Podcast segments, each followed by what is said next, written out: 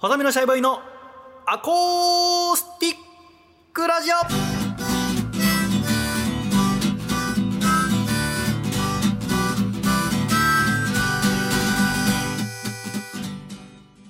シャイ皆様ご無沙汰しております。細身のシャイボーイ佐藤孝義です。細身のシャイボーイのアコースティックラジオ。この番組は東京都台東区浅草にございます。バーアコースティックラジオからお送りしてまいります。この番組の構成作家はこの方どうも、です構成作家の笠倉です。よろしくお願いいたしますよろしくお願いします。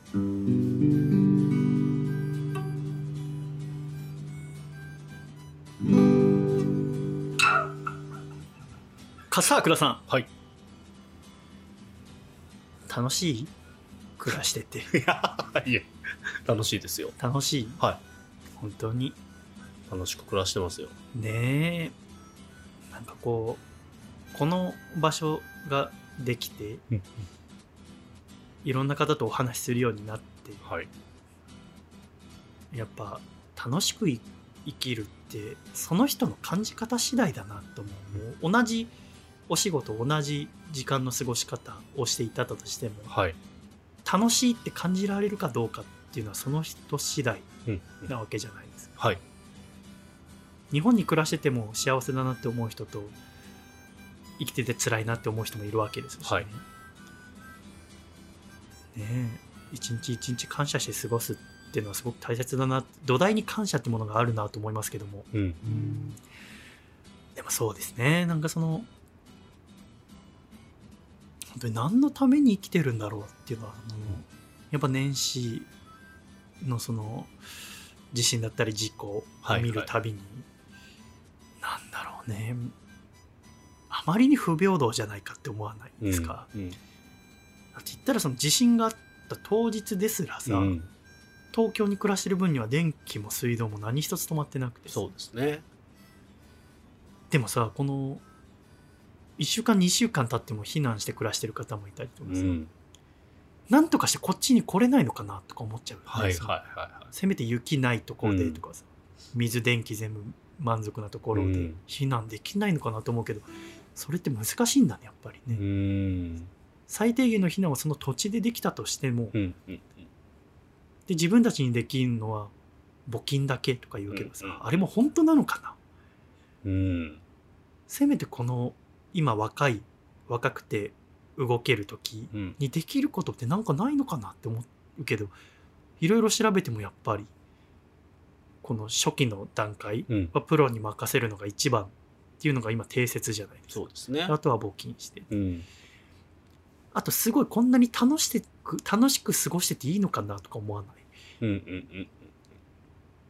だからそのねテレビラジオもそうだけども、どうやって過ごすことがだりどういうものを作ることが生きていく中で正しい生き方なんだろうってよく思うんだけども、うんねえ。でもできることをやるしかないですねって終わらせるのもなんか嫌だなと思っちゃったりとかね、うんどういう気持ちでエンターテインメントのものを今作ってますか？その年明けて仕事して。そうですね。いや、でも、そこは、僕は変わらず、もう自分の仕事としてやってるですね。うん。もう変わらないですね。そこでなんか、被災地の人に届けばとかも、なんかそれも気持ち悪いなっていうあ。か、なんか、うん。これでいいのかとは感じつつ、僕が作るもので何かができるのかなとか、でも、そんなこと言ったって、うん。それって気持ちの話で別に、それでね、被災地の方が生活楽になるわけではないから、現実もあるし、とか、答えはないんですけど、僕の仕事に対するスタンスは変わらないっていうのは一個、ううん。ん、わかりますけどね、本当その気持ちというか。このラジオというもの自体がこの先10年後20年後あるのかどうかもよくわからないですけどなんか一回この、なんだろうな僕たちがラジオ始めた時ってうん。ラジオってもういらないって言われてたようなまだテレビ元気で、うん、もうラジオなんてやる必要ない言われたのにあえてやるみたいなところに喜びというかはい面白みも感じて我々始めたのもあったしもともとラジオ好きなのもあったけど、うん。そっからなんかまあ東日本大震災があったことも関係するのか分かんないけどうん。ラジオっていいよねみたいな、うんうんうん。ラジオっていいよねでテレビってあんまり良くないよねみたいな、うんうんでネット YouTube とかが増えてきたのもあって、コロナもあってみたいなのもあって、あえていろんな情報を目にしなくていいラジオってすごく有益だよねっうんてこの3年ぐらいまた言われ始めた、はいはい。けどなんかまたここからラジオって必要ないんじゃないかなっていう流れになるんじゃないかと私は思ってるんで、うんねうんうん。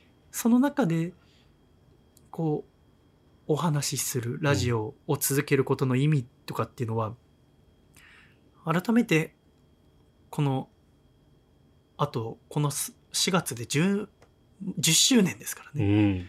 考える必要があるなと思いますね、うんうん。ラジオって何のためにあると思いますか？そうですよね。だから人によってそこは変わってくるとは思うんですけど。情報収集の手段としていいと思います？まあでもそういう人もいますよね。ね。トラックの運転手なんかは。そそれを聞きながらそうだね。とか、主にね。とか。でもながらでね主婦の方なんかはうん。洗濯物取り込みながら聞いてて別に内容なんかも覚えてないけどなんかその日うん。その時間楽しかったっていう人もいるだろうし、そうですね。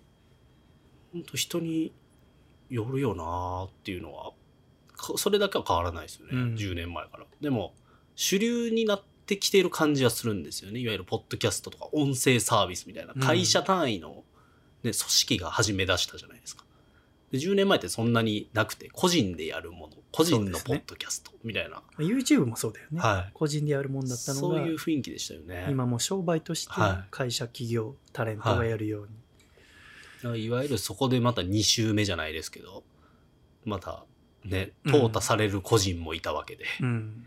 やっぱり組織には勝てなかったりするじゃないですか。でもそうなると要は企業がその要は購買意欲をかきたてるための、うん。あんいわゆる案件って呼ばれるもので作ったりとか、やっぱそこにお金が関わってきたりすると、YouTube も10年前に比べたらその間に入ったり最初に流れる広告の量が段違いじゃありませんか、うんうん TVer とかでもそうですよね、うん。うんってなるとやっぱそこには人間の要は時間が欲しいわけですよね、うん。人間の時間がお金になるものですから、はい。この世の全ては時間が形を変えるものですから、っうん。てなると自分の時間をちゃんと守らないと、うん自分の人生が人の人生になっちゃう気づかないうちに、ね。支配されてるっていう。だからそれは本当にお金ね、うんあの SNS の話にまた戻りますけどお金が関わってくるといびつになってくるっていうのは、そうですね。もうやっぱり全部に共通してるっていうか音声コンテンツもそうなってくるうんっていうかもうなってて。うん。だからこのラジオに関してはそのうん。お金がうん。関わらずに全部無料で聞くことができる、で途中で我々の話聞いて何か買いたくなることはないと思うのね、うんうんうんそうですね。とかうん。こうだから企業の人と同行したりっていうのもしませんきし今後もないとは思うんだけども、じゃあそれが必要なのかって考えた時に、う私は必要だと思ってるけども、普通のおしゃべりっていうものが最高の娯楽だと僕は思ってうんるから、うんうんだけどその有益性とかいわゆるタイパコスパはい。と考えた時に、それこそねさっき言ってたそのなんだ。AI がもうどんどん増えていったりして、うんうん。今だって朝のニュースとか見てても AI のアナウンサーが読んでるわけだから、はいはいじゃあ面白いトーク10分でって頼んだら AI が10分で美味しい、あ面白いトークできるようになった時に、面白いかどうかわからない30分や2時間のラジオが残るかどうかっていうのはよくわからないですよね。うんそれこそだって AI の作家をもし僕が雇うってなったうんら体調を崩したりしないわけじゃないですか。そうですよねねうん。えインフルエンザにもかかんないし、うん。まあ寂しいのは綱引きできないことですよね。そうですね。とかいうそういうことですよね。楽しみみたいいのはないわけじゃありませんか。だからどれだけその人間と人間のその楽しみというもの、うん。根本のおしゃべりというものが残るのかがわからないといううのん。がありますけれども、うん。ら本当10周年を迎えるにあたって、うん次の10年、うん。どうしていくっていうのは考えていくだけじゃなくてしっかり言葉にして残したいなと私は思うんですよ。うんって思うと私はまあ君と同じ目標は必要ないと思うんだけど私自身の目標としてはうんうん10年後も、まあ、君とやってるかどうかわからないにしても日々のおしゃべりをしていきたいと思っている、これを使って何かこうなんて言うんだろうな、うん。お金稼ぎたいとかはあんま思わないかもしれない、うんでもお金稼がないといけないのも分かってるしうん。それはまあうん別のことでやって、だからそのラジオを続けるために他のところで稼いでうん。こっちに持ってくる、でもそれって仕事って言わないよね。まあそうこの行為自体がってことですよね。ラジオだけじじゃなくて、ゃはいはどっかで稼いだものを使って何かをやること。いうん。うんは仕事って言わないよね、まあそうですね。うん。でも仕事としての関係性じゃないと我々も続かないじゃないですか。っていうことを考えたかな、10年前は何もそこを考えずにまずやってみようで始めたけど、うん。まあそこですよね。うん。お互いそのまあも持ち場っていう言い方あれですけど、うん。稼ぐ場所とか職がうん。それぞれにあって、でそこで起きたこととか、ね、それに付随する生活で起きたことを話す場所みたいな、まあそれをそれは AI にはできないじゃないですか、そうだね。それぞれの働いた経験とか人生を。うん。っていうのは AI には作れないんで。それを喋ってるのを聞いてもらう。うん、そうですね。で、その時そこに、ね、学びはなくてもいいし。う、ん。そうですね。うん。全部が全部。なんか、まあ、ここれ流れてる時には僕もう門前仲町から引っ越してるはずなんだけど、うんうん。門前仲町に引っ越した時って本当に心の調子悪い時で、でもじゃあどうやって立ち直ったかってもう、うん。本当時間が過ぎること以外なかったというか、うんじゃあその時間どうやって過ごしたかっていうとうん。やっぱり英語の勉強とラジオ聞くことと作ることだったからやっぱりその何かその自分がの内に内に入っていきそうになる時にたわいもないおしゃべりってす一番有う益、ん。まあそれと勉強かな、うんうん。のバランスがすごく大切だと私は思ってるんだけど、だからこそ自分のやってるこれに関してはい私は自分がやるべきことだと思うし、仕事だとも思ってるんだよね、うんそうね、ん。でもこっからそのそれこそまた最近の話だとなんていうのかな松本人志さんがそのお休みするとかさ、で問題になってるのは8年前の出来事とかさ、うん。その8年前の出来事はこの8年間問題になってこなかったとか、うん。私たちのこのずっと残っておしゃべりしてるけど、うん。それが未来の倫理規範とうん。異なったことを喋ってる可能性がもある、はい。でも私はそれを消すつもりはない。うんでも未来のことを想像しながら喋ることなんて難しい、とかなると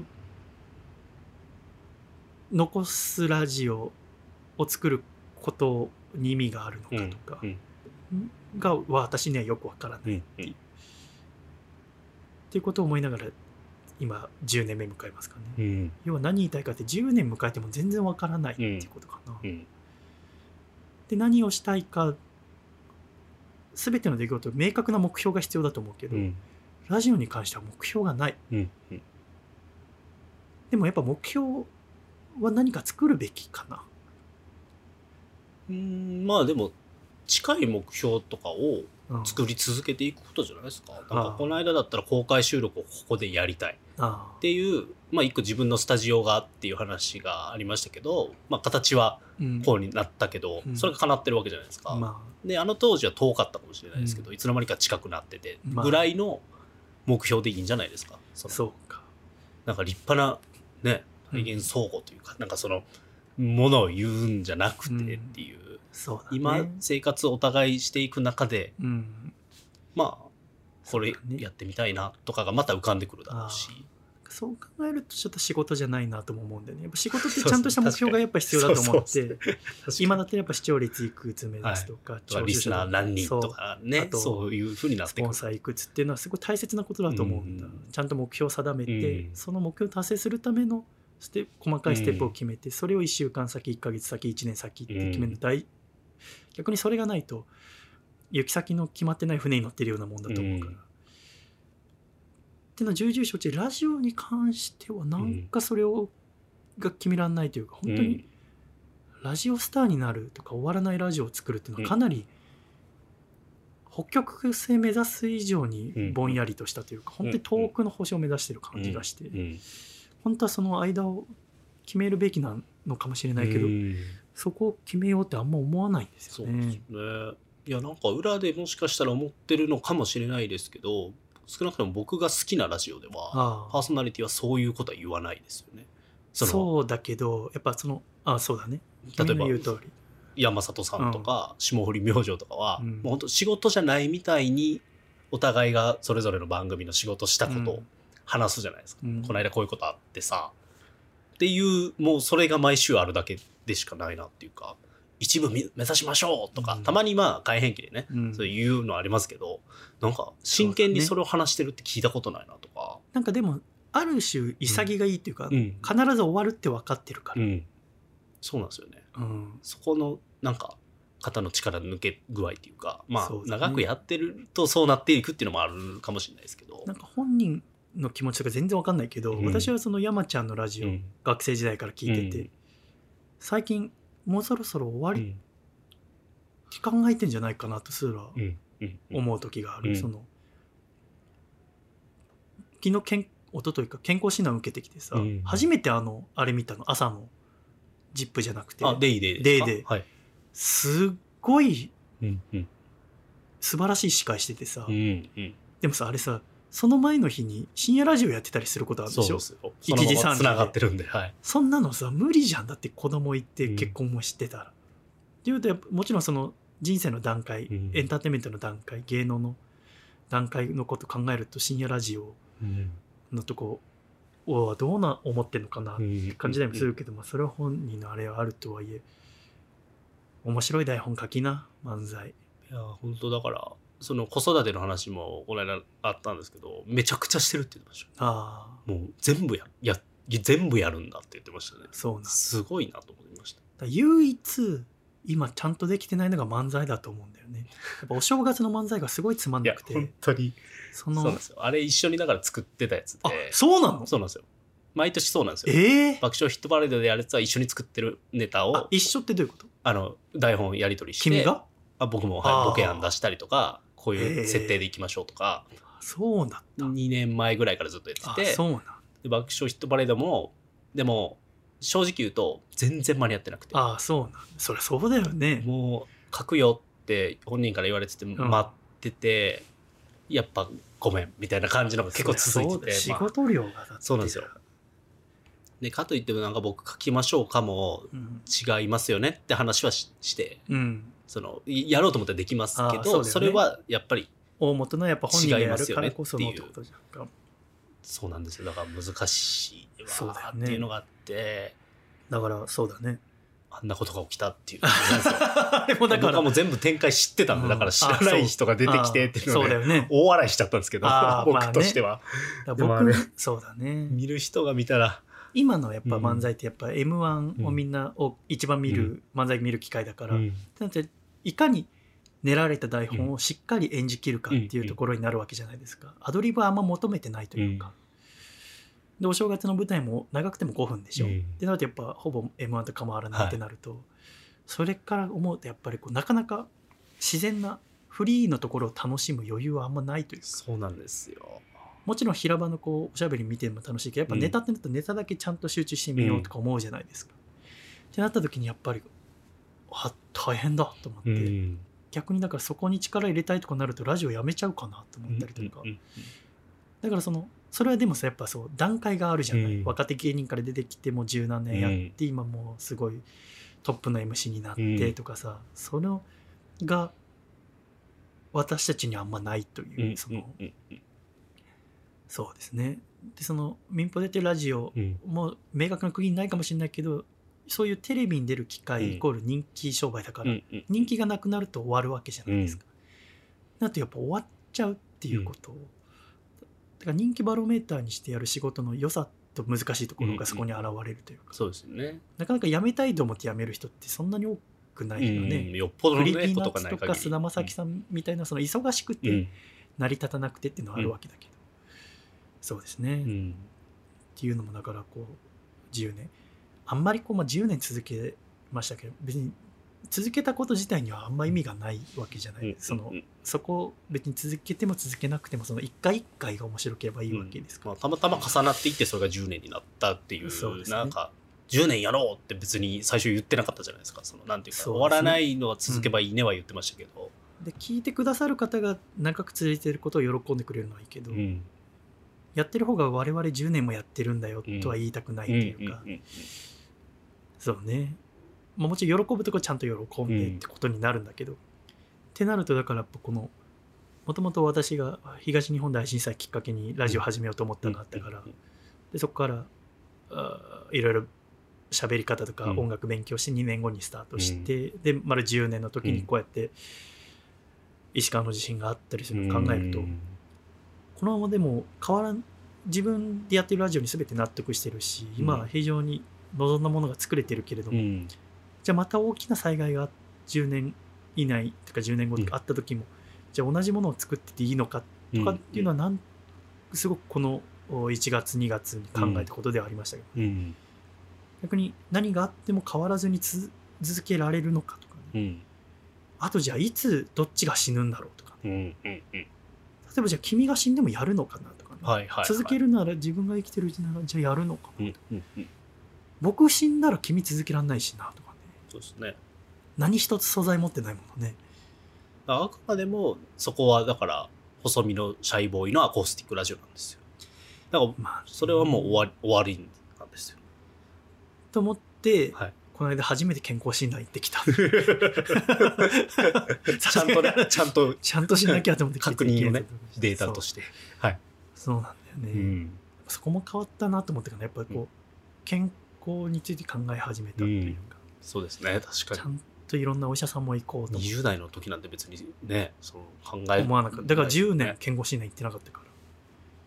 ちゃんとしたやつは、うん。献血さえしてればいいやみたいな。ああ。いや大事ですよ。いやでもやっぱよりね詳細な結果をとかさ、胃カメラをとか思うとか、考え始めたね。それが10年かな、そうですね。10年して何が変わったって健康診断なんだ、うん、健康診断一番リアルなそうだね。変化です。それは。そうだね。でもじゃあさ10代のとか若いリスナーの子がいるとしてさ、うんうん。健康診断の話聞きたいかどうかっつったらあんま興味ないよね。自分が若い時にさそうですね。痛風の話とか聞きたくなかったもんだって 腰の痛いとかさ。あんまよくわかんないっていうかピンとこないですもね。そうんだね。だからそう思うと別に自分たちを上げもせず下げもせず、ん今あるものをちゃんと喋っていくっていうのは、まあ、人気が関わらないからこそうん嘘をつかず、うんえーそのまま喋られるようにしようと思いますけどね。ってなると先週みたいに指輪の買い方が分かんないって情けない話になるんだけど、はいそうですね。でも、そんなことを考えた年始でした。ありがとうございました。私から喋ること以上です。いやいやいやそのタターン制でした じゃあ次は いやでもまあ、これで終わりました。私からね。君だからその寝込んでる間に何しようとか考えなかったんですか？早く治れと思ってたの？一切考えるようになって。もう本当に早く健康ってありがとうみたいなその大事み本たいな。当に健康それでしかなかったですね。朝が来て夜眠れるってすごい幸せなことなんだあまりにもしんどくて。そうだよね。こんなに30代の風邪ってしんどいのか。ああそうだよね。痛感しました、本当だよね、うん。そうだね。だからといってこうね自分の殻の中入ってじゃしょうがないってのもわかるわけじゃないですか、そうですね。この年終わる時にだから何て言ってましょうかね。私だから新しいことって言うとやっぱちょっと幅広げたいと思って今年中にはい。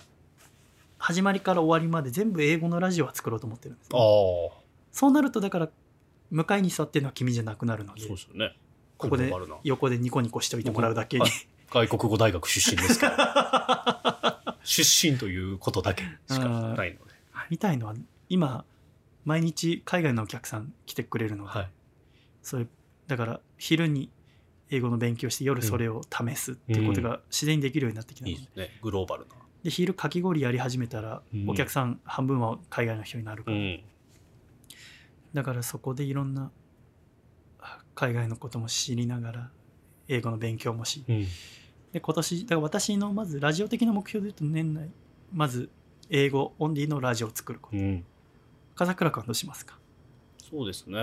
まあ、まずその漫才の、漫才をまあ、ライブをあのしっかり成功させたいんですよ。そのライブはいつなんだっけ？そのネタを大々的にやる日は、えっと、3月の24、ちょっと正確な日をね、多分もう発表されてると思うんで、発表されてなかったらここ全部私が切る作業になるんですよ。さっきの漫才がどうこうみたいなのも22、23、24の3日間あるんですけど、3月ライブが。222324、はい、の24日、最終日が南海キャンディーズで、えー1時間の漫才をやる日なので、2223は何やる？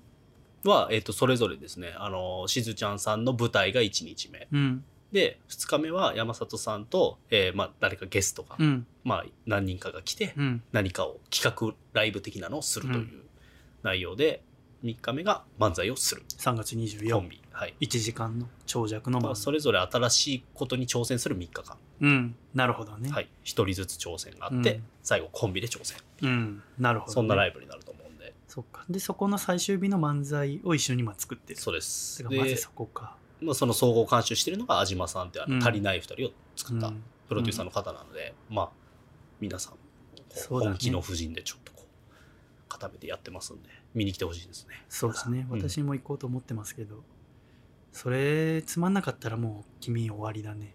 はい。このラジオも。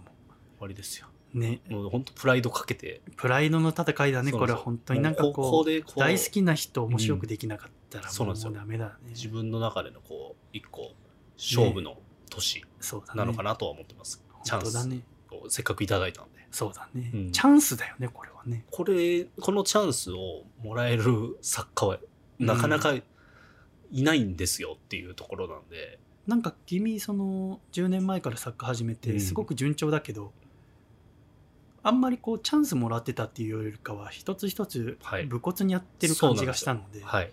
それこそうん。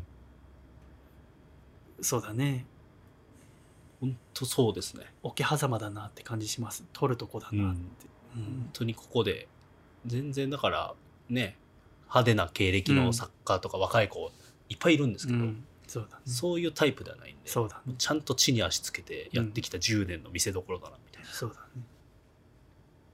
しっかりやりたいですね。そうだね。ちょっとそれ楽しみにしてますので、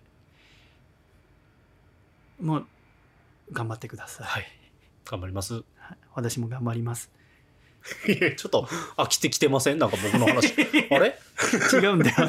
すごいことだなって思うんだけど、はい。頭の端にずーっと婚約指輪が光ってる キラキラ。あと君の結婚指輪が見えるたびにあ手あげないでほしいなと思って。心ここにあらずみたいな顔でずっと喋ってたんで。そういうことなら仕方ないです。それはもう仕方ない指輪取って喋ってこれからラジオでは。私の前で指輪しないで。意識しちゃうから。情けない。今週も最後までお聴きくださり誠にありがとうございました。また来週笑顔でお会いしましょう。ではいくぞ123シャイ。さよなら。